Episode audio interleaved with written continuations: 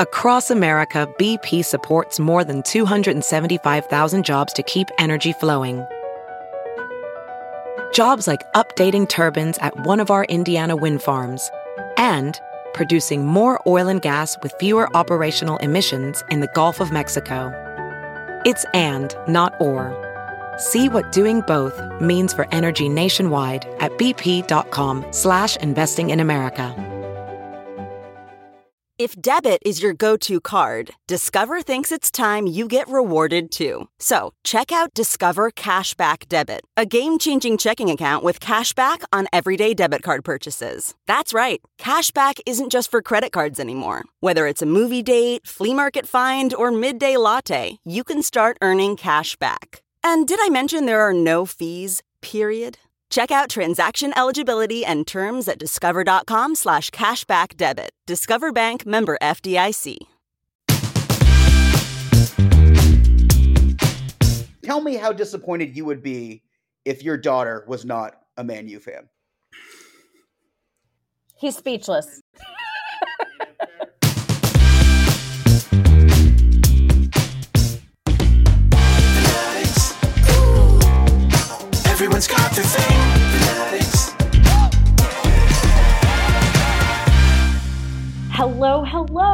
And welcome to today's episode of Fanaddicts. This is Clare Kramer, and I am here with my co host, Jake Marin. Say hi, Jake. Hey, what's going on? Clare, how's your day?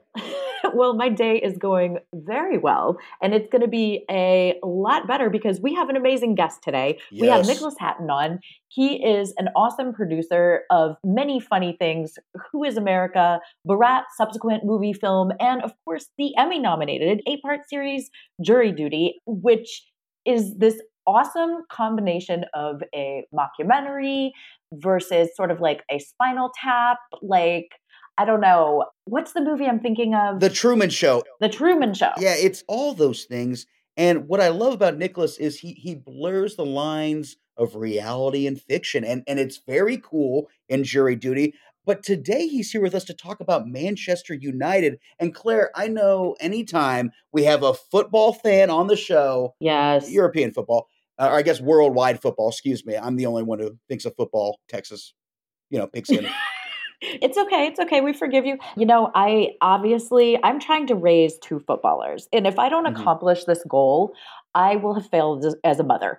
Um, my kids play football or soccer, whatever you want to call it, 24 7. Like, I actually just counted the soccer balls around my house yesterday just randomly because I have had people coming over doing construction, all this stuff. And I'm, you know, there's so many different areas. And we have, and I'm not joking, there's over 17 soccer balls randomly through my yard and house. And that doesn't include the ones that are in my car or their soccer bags, which only get used for practice. So having Nicholas come on and talk about Man U is like right up my alley. I'm super stoked. And Nicholas has so much knowledge and he's so fun to talk to. So get ready, Fanaddicts, because we're about to dive into Manchester United with Nicholas Hatton. So, Nicholas, if there was a Mount Rushmore of Manchester United players, who would you put on it? Players. Uh, okay, Eric Cantona, who is a, a Frenchman who played for Sir Alex Ferguson's first Premier League winning team. Uh, he sort of is credited with with bringing it. He's like a catalyst for change in Manchester United. He was a very mercurial. I mean, he's French, so almost by definition, mercurial. Right? he was known for at various points he jumped into a stand to uh, double kick a Crystal Palace fan in the face who had insulted him. Uh, he got into many arguments with various team bosses. He would have extremely uh, enigmatic and cryptic qu- quotes during press conferences. Just a just a classic Frenchman who was also beautiful at playing football. Uh, carried himself in this incredibly almost regal manner. His chest was always very puffed out. He had a very upright way of running. He could do amazing things with the ball and was, was a, a natural leader and kind of, like I said, was a catalyst for the beginning of the Sir Alex Ferguson era and, and that reign of dominance that he had for the better part of two decades. So Cantona is one of them. Peter Schmeichel, goalkeeper from the same period. He was my first favorite footballer. This gigantic blonde Danish madman who uh, was the uh, goalkeeper for United in the same team that Eric Cantona was in. And he was just this ferocious, wild, terrifying competitor. Looks essentially like directly from the line of Vikings who would, you know, plunder different seaside villages. and he was so imposing and so commanding, and you felt so safe with him being in your team. He is the guy Mhm. like, oh, we have a better chance of winning just because that guy is there. Uh, this sort of feeling of invulnerability. He was number two. Number three, and this is all reflective, I'd say, of sort of my time of growing up and, and supporting United. If you were going to do a whole Mhm. history of the club, you'd probably have to go back and say like George Best or Bobby Charlton or uh, Denis Law, who are part of the incredible team in the 1960s that won the European Cup under Sir Matt Busby. But I'm going to stick mainly in my, my area because I actually got to see them. Roy Keane, Yeah. the character of Roy Kent Yes, I was going Uh-huh. to say. in Ted Lasso, very loose. It's very funny comparing like Brett Goldstein to like Roy Keane because Uh-huh. they are in real life extremely different people. But Brett's homage to him is obviously fantastic in Ted Lasso. But again, a very uh, curt, strong-willed, and physically imposing person. Roy Keane is maybe the biggest pathologically competitive human uh, that mankind has come up with to date. He was competitive to a fault, almost self-destructively so. I mean, there are a number of stories in his career. So uh, Erling Haaland, the current top scorer in the Premier League under Manchester City, his dad played for Manchester City, was nowhere near as good a player as his son was, but he famously had two altercations with Roy Keane. One was when Roy Keane was trying to foul him in a game, Manchester United against, think he was playing for Leeds at the time. Mhm. And Keane ended up tearing his own ACL in the process of trying to foul this guy. What? Now, this was back in the 90s where, yeah, if you tear your ACL in the 90s, way bigger thing than tearing your ACL Uh-huh. now. The technology now is okay. You can recover in like a year or whatever. Uh-huh. Then you might never come back. So Keane trying to injure this guy, gets injured himself. And as he's lying on the floor, Roy Keane, writhing in pain, this guy basically stands over him and says, Get up, you use whatever slur you want to use in that instance. Mhm. And Roy Keane doesn't forget. So when he re- he'd recovered uh, several months and years later, the next time they faced each other, the ball came into Haaland. Roy Keane came in. His foot was at knee height, and he completely took out Haaland uh, in revenge. He severed multiple tendons and ligaments in his knee, and he never really recovered. And he actually sued Roy Keane because it was essentially an act of malice rather than actually a sporting competition. Don't mess with Roy Keane is the point.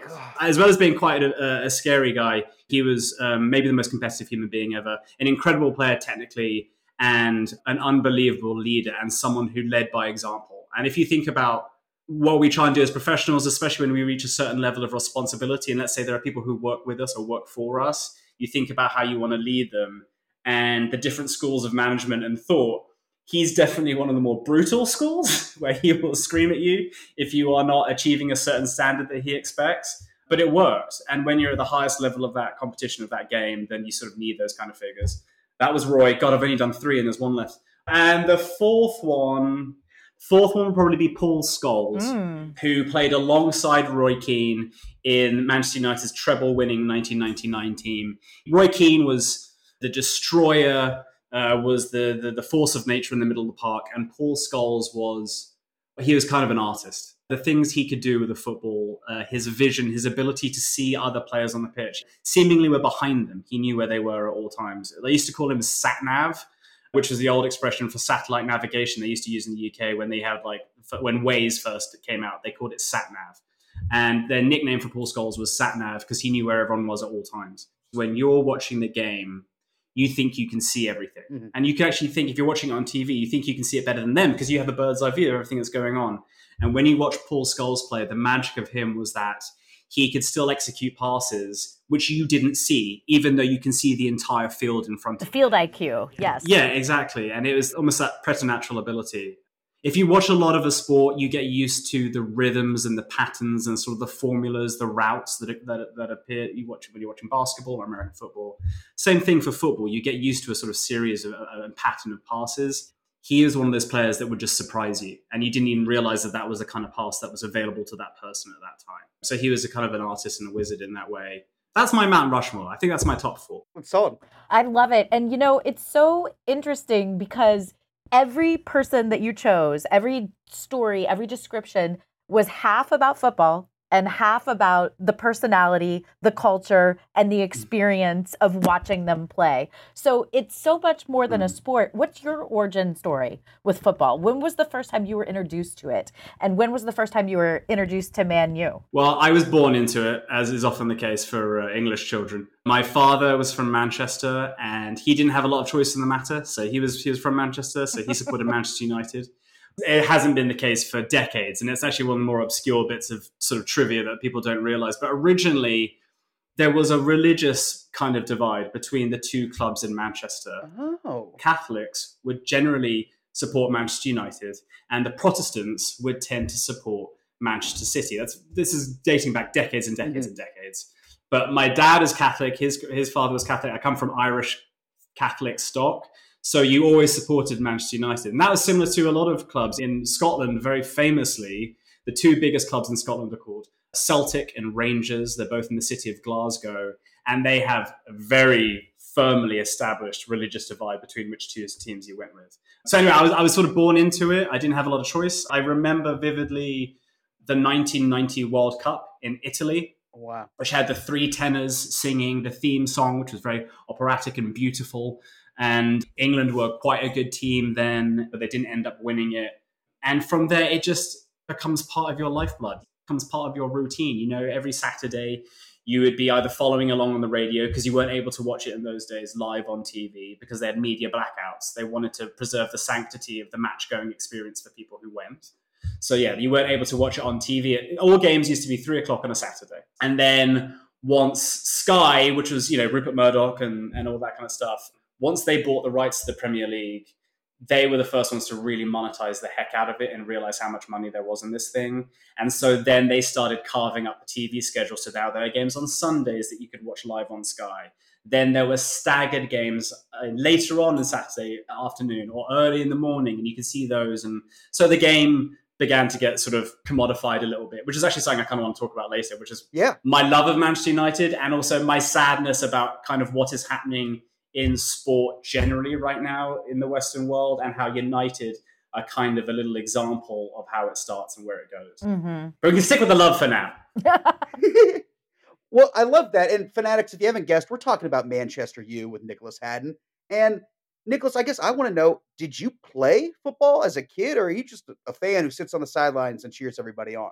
I did play. I played quite a lot. I played organized soccer from the age of five, and that was competitive organized, you know, in, in, in leagues and everything. And, you know, you had very overbearing parents screaming on child lines, uh, on the sidelines, excuse me. Uh-huh. My dad famously, well, famously for me, being one of them, he used to shout at me, but we worked that through in therapy, so that's good. We're fine now.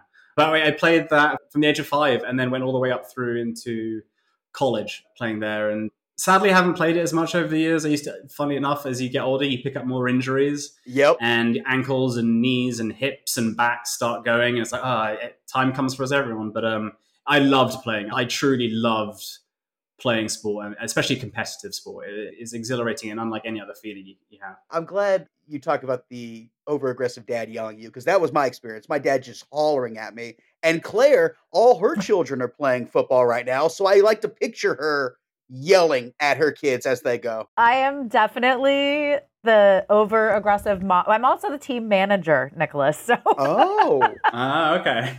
you know, there's an extra extra set of responsibilities that comes with me signing those ref the game reports and you know whatnot. But yeah, I can completely empathize with your father or any parents for that matter in competitive sports because you're so invested. I mean, my kids are only nine and eleven, and I'm super invested into their football careers. So I get it. I totally get it. key period in their development right now. So you know, Oh, you should yeah. keep applying that pressure. You don't them to rest on their laurels. Yes, absolutely. What position did you play? I actually mixed between two positions, and as I got older, so I started out as a, a goalkeeper myself, which is where the Peter Schmeichel thing came forward. I knew you were a keeper when you said him in the Mount Rushmore. I was like, he is.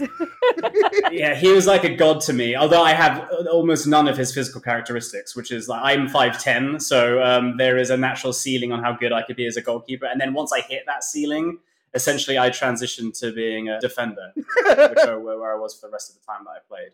I just like anything that allows me to kick people legally. It's fun. That's awesome. What do you think is the origin of the passion of football in Europe, but more specifically in the UK? You know, it is church, it is what you do, it is your idol that you worship, and in a great, fantastical way. Why? How did this come up in the culture like this? And how does Man U fit in? So it's the England's national sport, understanding its its context and its place. So funnily enough, the school that I went to from 13 to 18 claims claims that it invented soccer. Mm-hmm. and it has pretty good historical data on this, which is when the school was originally in London in the 16th century, so in the 1500s, there used to be a game where all of the boys at the school would basically in a, be in a big hallway, and they used to call it cloister. And the goal was to get this spherical object, either a rock or an inflated pig's bladder, and you had to put it against the opposition's wall and hold it with your foot against the wall for a number of seconds, and that would count as a goal. Now, there are a hundred children playing this game at the time, and there are no rules about tackling and things like that. So kids would get broken faces and legs and get elbowed and smashed. And you can imagine if you're the kid who has the ball trapped against the wall trying to score a goal and waiting, you then have 50 children crushing you. Right. So very, very unsafe, very, very insane. My school ended up leaving London because health conditions were too bad. There's too much cholera in London. Too many children were dying too frequently. So they decided to move to the countryside. And when they moved to the countryside, the game changed. They had more space. They had these fields. And on the fields, what they did was, well, they can reduce the number of players because there's no wall to hold it against. Let's put a couple of posts. And if you put it between the posts, the ball between the posts, then it's a goal. And that was sort of the genesis of the game or where it came from. And from there, it became codified in the 19th century. And the very first cup competition in soccer was called the FA Cup, still going to this day and one of the first winners of that were my school. So it's part of sort of the British psyche, British culture, this sport that we invented. But to why it's so big and why it still has this cultural resonance now in the UK, and it's a really good question. I thank you for asking it because originally the way that these clubs were formed, Mhm. they were formed around working men's groups. Mm. So, for example, Manchester United was originally Newton Heath Locomotive. They were a bunch of rail workers, and it was essentially a way of organizing an activity for these working men uh, as a way for them to do something that they enjoy. All of these clubs, the original English clubs, all built around these working men's communities. And as they developed, they essentially were part of these community charters, which they all agreed to, which essentially said that we are here to serve our community. We are here to give people an outlet to come and enjoy watching men kick a ball around, because apparently that's a thing that we at some human level en- enjoy seeing. And these men should be representative of their communities. And it was considered amateur at the time, so they weren't paid, and people didn't have to necessarily pay money to come and watch. But they were representative of the cities and the towns in which they were based. And so they were really, truly part of these communities. It was people's sons and brothers and fathers and uncles who were playing in these teams. Wow. And because of that entirely grassroots nature of the formalization of the game, that is why I think it has such a powerful connection with people. And obviously, it's not just the same in England or in, in Europe. Anywhere that the sort of gospel of soccer was spread to, like Mhm. Argentina, Brazil, similarly, it came through the working class, it came through self organization in communities and it really was this sense of, of, of lifeblood of people that you, you knew or related to in the community playing. And that's how you identified with them. And that's why the rivalries to this day 100 150 years later between some of these teams are so insane because they are truly ri- tribalistic rivalries of the people dating back you know decades and hundreds of years Well, exactly. It's not even rivalries necessarily. I mean, they are team rivalries, but it's it's the fandoms that are really invested. You know, we're we're experiencing that in Los Angeles for the first time with LAFC. We've never had like that home Mhm. football team and they modeled much of their culture and their rollout based off of, you know, UK teams. And so they really tried to bring that to America and I feel like they've done a pretty good job. Hey, it's Kaley Cuoco for Priceline. Ready to go to your happy place for a happy price? Well, why didn't you say so? Just download the Priceline app right now and save up to 60% on hotels. So, whether it's Cousin Kevin's Kazoo concert in Kansas City, go Kevin, or Becky's Bachelorette Bash in Bermuda, you never have to miss a trip ever again. So, download the Priceline app today. Your savings are waiting. Go to your happy place for a happy price. Go to your happy price, Priceline. What is it about being a Man U fan that unites you guys? It's not just the players. The players change, the game evolves, you have different refs, the stadium pretty much stays the same. But what is it that bonds you guys each year and brings that community together and creates such loyalty that changing teams is almost unheard of? I think for the most part, it's the same for every team in that if you're born into it and you know your father or your, or your yeah. mother whomever it is is is like forcing you to sit down at the age of five like you don't have a lot of choice there's no real switching and if anyone talks about switching you're like that's just not the done thing mm-hmm. but i would say in terms of what i feel as a united fan and, and what it means to be a manchester united fan for me it's about traditions and what our traditions are versus other teams' mm-hmm. traditions. And that's how you sort mm-hmm. of separate yourself from those folks. So for Manchester United, they're the two greatest managers they've ever had are Sir Matt Busby, who is in the 1950s through to the 1970s, and then Sir Alex Ferguson, who is essentially the 90s into the 2000s. And what they both built their teams on were young players, players who've come through the Manchester United academy system, some of them from the ages of six or seven years old. By the time they're playing for the first team at maybe 21, 22 years old, they've been there for, you know, for 14, 15 years since they were kids. Wow. And so there's a real pride in watching local Manchester kids playing in this internationally elite and recognized club, but you know that they come from maybe 500 yards down the road from where the stadium is. And you know that they grew up in the shadow of that stadium, kicking balls against walls, thinking about one day what it would be like to playing at Old Trafford. And so when you see a youth team player come through and make it and break through, mm-hmm. there is a huge bond that they have. And both Sir Matt Busby and Sir Alex Ferguson really believed in the importance of having local players in your team and representing your team because of the connection with the fans and the passion with which those players would play in front of their home fans. So that's one thing. And the second thing is attacking football, attacking soccer. Both of them love to play very aggressive, thrilling football. And the great teams of Sir Alex Ferguson, it was sort of this swashbuckling style of it doesn't matter how many you score against us as long as we score one more than you do we win. And there's an old expression at the time during the great united teams was that they never lost they just ran out of time. Mm. and that was a feeling you had when you were watching them. They were never really down and out out of the games. They would just keep going until the very end attack attack attack. And that's the chant that used to come up in old trafford when things were really there was a sense of momentum. You'd hear attack attack attack attack attack. And having 70000 people scream that at the same time is a very powerful thing. That last 15 minutes of the game, you're totally right. Like I just experienced that this weekend. My son was playing in a surf cup tournament down in San Diego and they were losing their third game, which was their elimination game. And that last 15 minutes got so crazy on both sides that it's just so intense to watch. Mm. As a fan, what is your body doing? How adrenalized are you? I have this thing where I even kick my legs like I'm kicking the ball, you know? So, what is that experience going on with you, Nicholas? I'm a problem. It's not good. my wife, who enjoys sport, she actually loves sport. She, by osmosis, likes the teams that I like and she enjoys watching sport as well. But she does struggle when I'm watching a team that I love, like Manchester United, because I get a bit much. I get a bit screamy and a bit shouty and I can't sit down and I'm standing and then I start bouncing and then I start tapping the television like that's going to make a difference somehow. Last year, I actually tore a t shirt.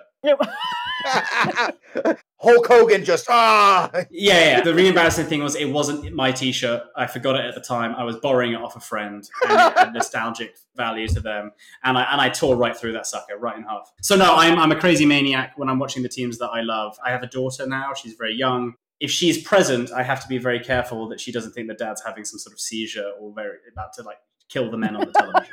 and you also have to build her up to be the next generation. Like, you know, this is not ending with you. She's got to be a fan, right? Oh, yes. Tell me how disappointed you would be if your daughter was not a Man U fan. He's speechless. just tremendously disappointed.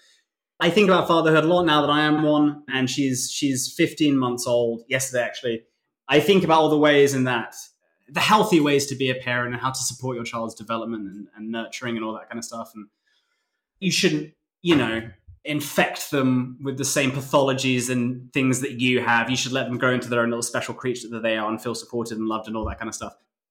But God Almighty, yeah, I really, really need her to support Manchester United. And then not only that, I hope that she enjoys playing the game Mm. because it meant so much to me playing soccer for so long.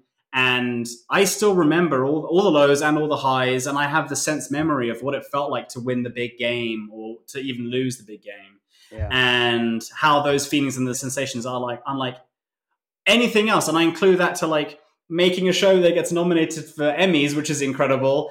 I remember that feeling just as well as I remember winning a game when I was 13 years old in front of like 40 people watching. It's the same feeling. And I really want my daughter to I hope that she would like to participate in that and get a sense of those of those feelings and also all the other good stuff that sport brings like teamwork, communication, figuring out your own limits and how deep within yourself one can dig and really, you know, all that kind of stuff. I think sport is holistically incredibly important to society as a whole. Yeah. So um, yeah, I really freaking hope that she likes it. I'd be remiss though, Nicholas, if I didn't ask about your father too, because you've mentioned him a couple times. You got the love of Man U from him.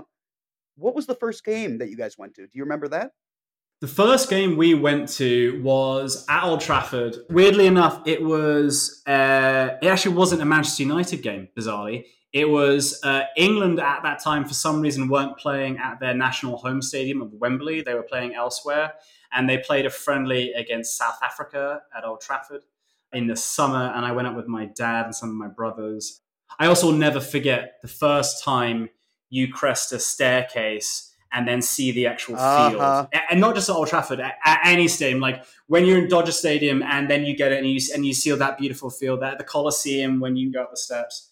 The feeling of seeing the field for the first time will stay with you forever. That's certainly the case for Old Trafford. So we just got done with the World Cup, and I had to order like eight new channels just to watch all the games for my boys. Mhm. But being from the UK and now living in the US, watching football games over here, it's quite a different experience. Do you try to connect and watch over Zoom with friends who are actually there? What is your process for like capturing that feeling and that excitement as if you were in the stadium but across the pond? To be honest, no, I don't actually do any sort of viewing parties or anything like that, which is something I, I do miss. I do miss, you know, going to the pub and watching it with my mates and and all that kind of stuff. So now it's I've, I've traded that sort of sense of camaraderie and community for uh, extreme comfort and laziness.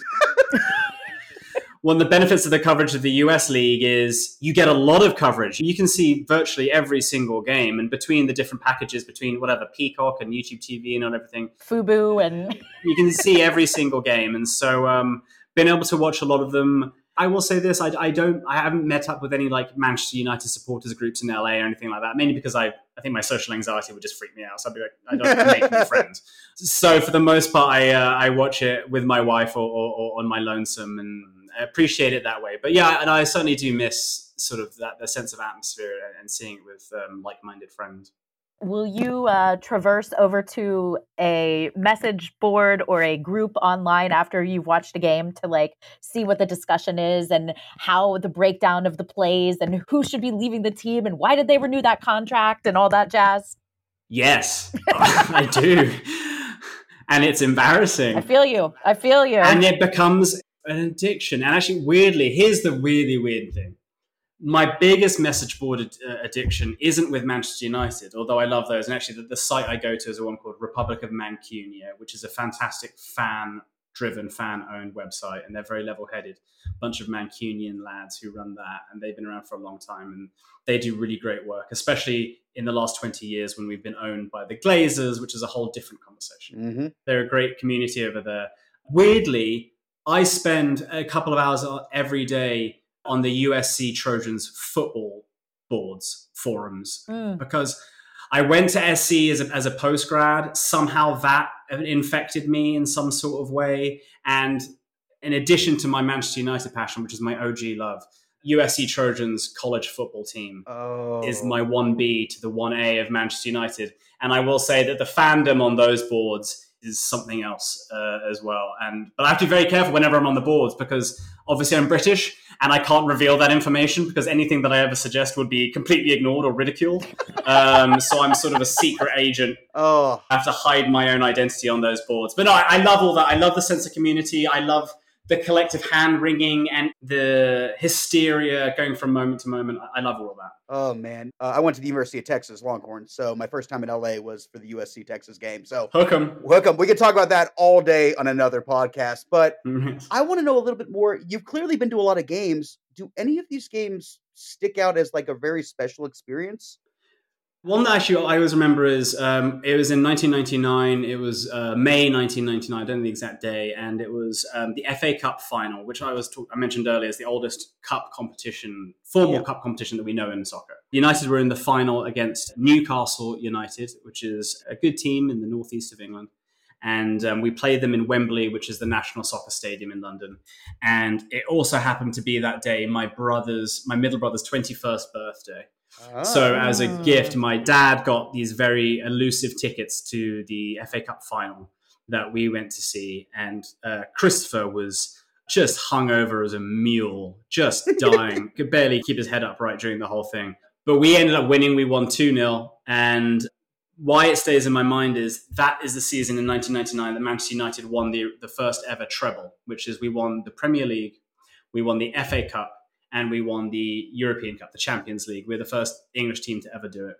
And that the FA Cup final was the second game of this essentially this three game game stretch where if United won these three games, they would have been without doubt historically the greatest English team to ever exist. And the game that I went to was the second of those three games.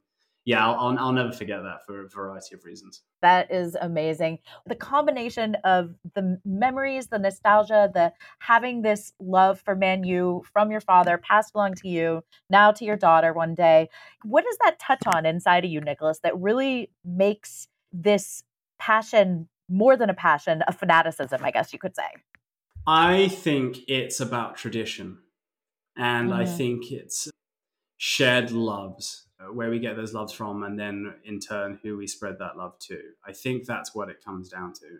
And that's why, for a moment, to be a bit more sort of negative about my love of Manchester United, the fact that they have become essentially such a commercialized product, that they were bought uh, in the early 2000s by an American family who owned the Tampa Bay, who still own the Tampa Bay Buccaneers. Um, the Glazer family, they were bought with what's called a leveraged buyout. And what that means was the Glazer family didn't spend a dime buying what was at the time the biggest sporting franchise on the planet. They didn't spend a penny of their own money doing this. How do you do it? Because what they did was they did a deal with the banks where the banks said, We'll give you all the money to buy the club. And once you buy the club, we will put the debt that we used to buy the club onto the club's books. So the club, which previously was debt free and was very profitable, now, in order for you to buy it, we'll just put it, charge it to the club that you are buying. And the servicing of that debt over the last 20 years and the money that's been taken over the club is about $1.5 billion for a family from Florida to come over and take the club to run it in such a way where the club has not invested in infrastructure, has not kept pace with the other top teams in the world, a stadium that is very old and very grand and very beautiful that is slowly decaying and dying and has had not had the updates necessary because this family is not willing to put money back into this thing that it essentially got for free and it's taken billion dollars out of. And I bring this up because also with what's happened recently in this week, in fact, with the college football conferences, Yes. the death of the Pac 12, which is over a 100 year conference, Yeah. the imminent death, most likely, at some point of the ACC. What's happening here is a sort of just a commodification of sport. Uh, so that people can make a bit more money. People who already make a tremendous amount of money just want to make a bit more money. And the ownership of these teams, which remember at the start of this conversation was based in community, Mm-hmm. was based out of you know working men's clubs has now been completely taken out so that now it's in the hands of private equity folks in wall street who have no connection to the sport whatsoever Yeah. and just want to squeeze these things for as much as possible and what we have to remember about sport is sport existed before people started paying for it Mm-hmm. because humans just like getting together and doing these activities and cheering people on. It's in our nature, it's in our DNA.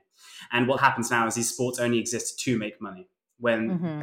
money was no part of the equation when they were being invented. So, in terms of where it all comes from, it's tradition. It's about falling in love with the thing because you identify with it in some way. Either you're from the area, or your parent was from the area, or they played for the team, or something like that. And it's sort of that generational thing of handing something down, a shared passion, a shared love, which I think is really important in life is to have those traditions. And um, sport is a wonderful one, and certainly Manchester United is for me. Well, before you get too depressed about the last 20 years or, you know, plus, let me remind you that tradition only comes with one thing, and that's history. And that is a very long history of the club that 20 years cannot usurp. And, you know, that's the that's one reason I love history and tradition as well, is it can't be manufactured. It has to be Mhm. earned through time. Man U has earned that through time and will continue to do so. And with that, Nicholas, I would love for you to regale us with a love letter to Manchester United. I wish, I wish I'd written this down in advance. This is like doing a No. speech with no notes whatsoever. Okay, if I was going to do a love letter to Manchester United, it would be along the lines of Dear Manchester United. What's the nature of this letter? It's, am I, I'm, I'm not breaking up with them. I'm telling them that I love them, but maybe I'm just a bit disappointed in them. Hold on, let me let me get this right. Okay, so dear Manchester United, you have given me more happiness and moments of joy in my life than I could ever have hoped for. I'll forever be thankful to that and to your place in, in, in not just my life, but my father's life and everyone else who's to come from me, our lives. Please don't lose your soul. Please remember where you came from and the meaning that you give so many people and the essence of this whole thing. And let that light guide you for the rest of your existence. Love, Nicholas. Love Nicholas. Yay! Amazing. Welding instructor Alex DeClaire knows firsthand how VR training platforms like ForgeFX can help meet the demand for skilled workers. Anywhere you go look, there's going to be a shortage of welders. VR training can help welding students learn the skills they need to begin and advance in their career. The beauty of virtual reality is it simulates that exact muscle memory that they need. Explore more stories like Alex's at meta.com slash metaverse impact.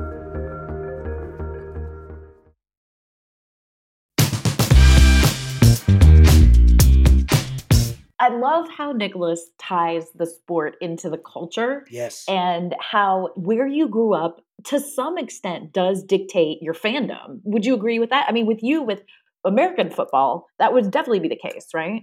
I mean, I'm a Cowboy fan. You know, they keep losing, but I won't stop rooting. So I, I can always relate relate to a tortured fandom. And and I loved that Nicholas's favorite players were the ones that really were from his time.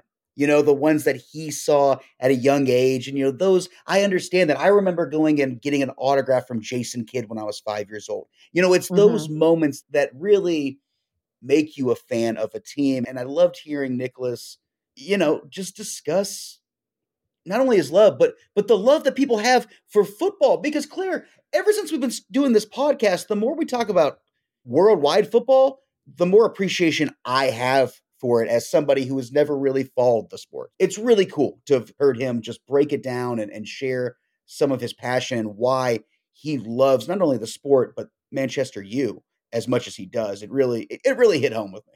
Absolutely, absolutely. And, you know, as mentioned, I am glad some of that European culture has been brought to our city of Los Angeles with LAFC. Uh-huh. Woohoo! Uh, let's go to a game, Jake. This makes me want to go to a game like right now. Sold. I want to see Messi whenever he comes to town. Uh, well, yeah, you and the rest of the entire world. Good luck with that. Anyway, if you guys enjoyed this episode, share it with your friends. Sharing is caring. That's what we like to say, and we mean it. Go to wearefanaddicts.com.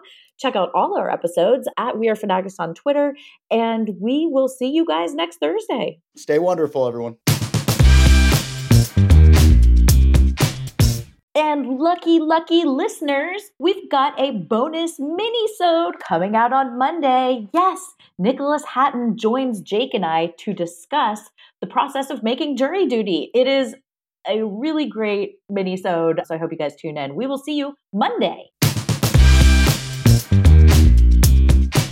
Thank you for listening to Fanaddicts, a Roddenberry podcast. For more episodes and info, head over to wearefanaddicts.com or tweet your Fanaddicts thoughts and stories at wearefanaddicts. Yes, that's We Are F A N A D D I C T S. Our show is hosted by Clare Kramer and me, David Magadoff. Produced by me, Clare Kramer, and Kelsey Goldberg.